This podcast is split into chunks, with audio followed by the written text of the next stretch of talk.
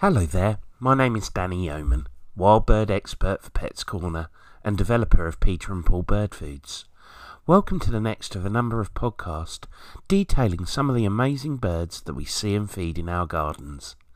Every couple of weeks we'll be looking at a different bird, and this week we'll be looking at the wonderful and sensational songster, the song thrush. Do you have an anvil in your garden?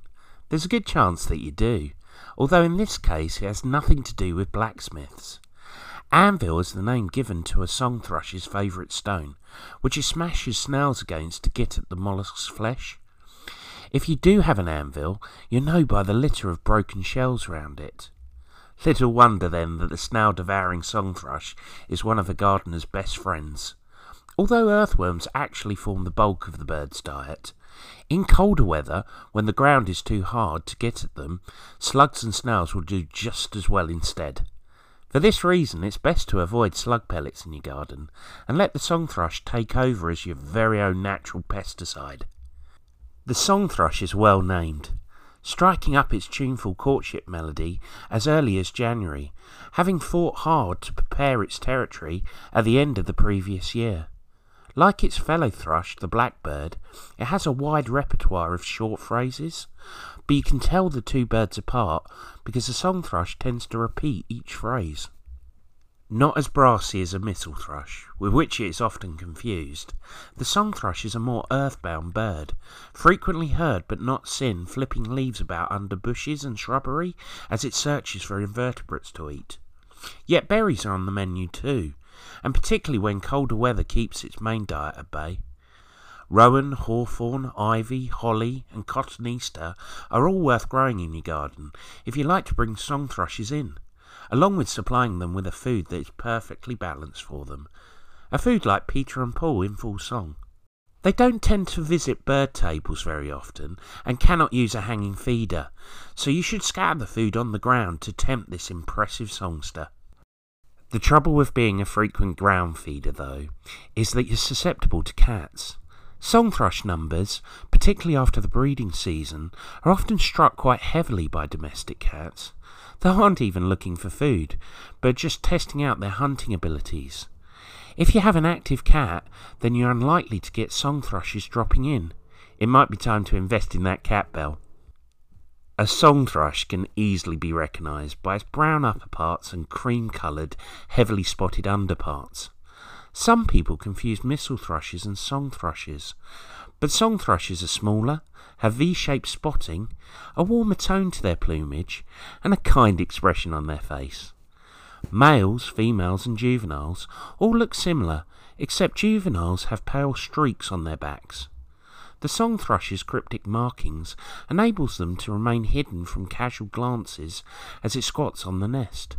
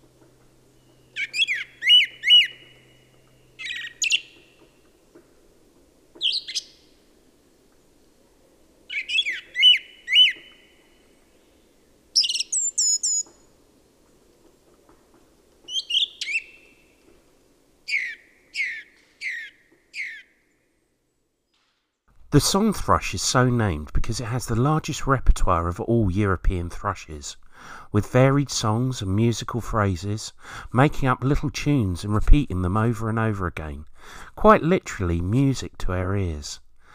One of the song thrush's beautiful crafted phrases sounds a little like, Did he do it? Did he do it? He did, he did, he did.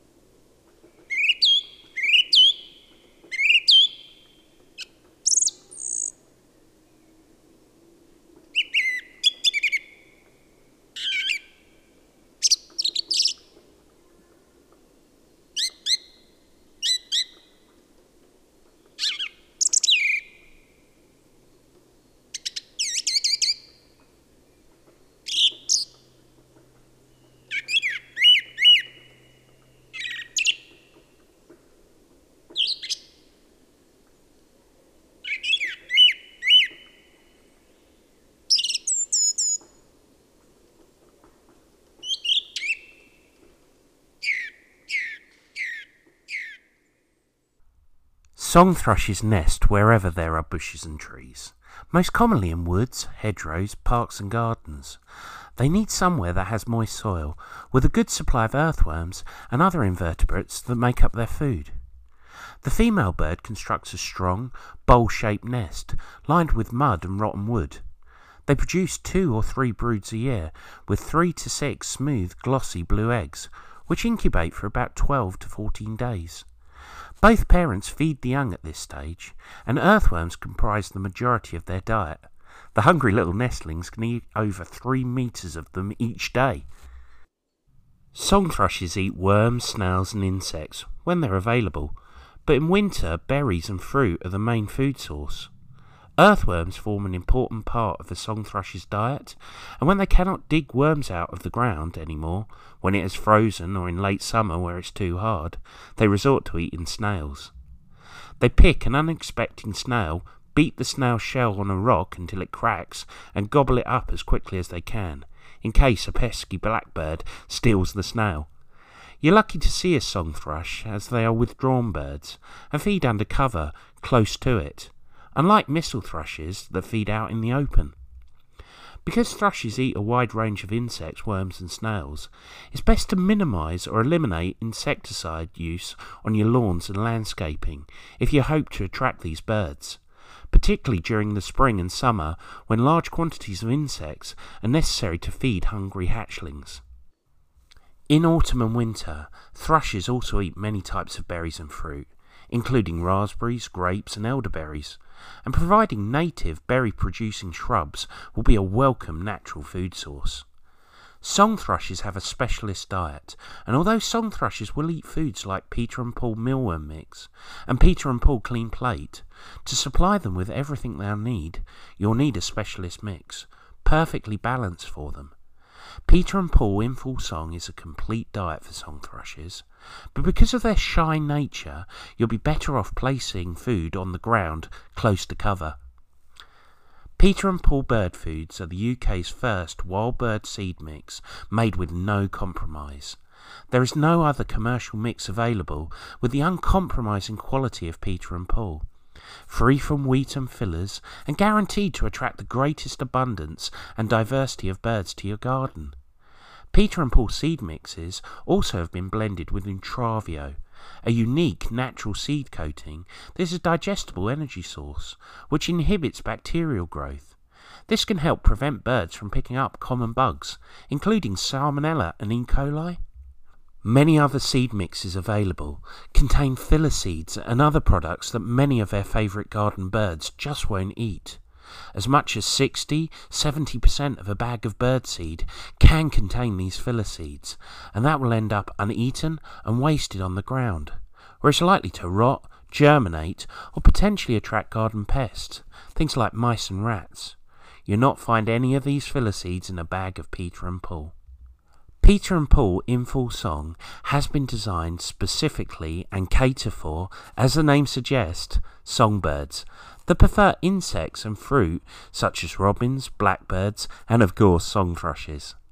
This mix is a delicious high energy seed mix containing dried mealworms for extra protein and suet pellets for extra fat calories a highly calorific bird food which offers immediate, readily digestible calories, and it obviously tastes delicious. You might as well think that this blend is fruit and nut muesli for birds, and indeed it comes very, very close. This blend is packed full of succulent fruit, which is adored by song thrushes, blackbirds, and other thrushes.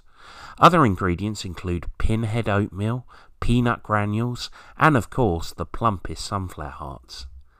This mix can be fed all year round from a bird table or from the ground, and it's a real winter warmer for your resident robin, but also beloved by other soft billed garden birds, such as thrushes, dunnocks, and blackbirds. This mix has been designed with a dual purpose objective. It will attract song thrushes, robins, and other songbirds to your garden. However, it's also perfect to feed at any time of the year as an energy boost to hard-working nesting and brooding birds. Finally, a source of water is vital for song thrushes, so a small pond or bird bath regularly topped up with fresh water is a really good idea. They also enjoy the odd suet pellet, so a scattering of Peter and Paul berry and bug suet pellets over your lawn could tempt them in. In most of the country, song thrushes remain in the same area, unless there is a severe winter and they may need to move to find food. However, some birds from Scotland and northern England are partially migratory, spending the winter in Ireland or in mainland Europe. Also, those birds that do stay in England will be joined by continental birds. Paler greyer thrushes from Scandinavia pass through in the spring and autumn, and some birds from Belgium and the Netherlands overwinter here in the south of England. The song thrush used to be a very common bird in the UK. In fact, in the early 20th century, it was more abundant than the blackbird. However, since the 1940s, blackbirds have flourished, making a more familiar bird these days. Between 1970 and 2010, the UK song thrush population declined by 54%.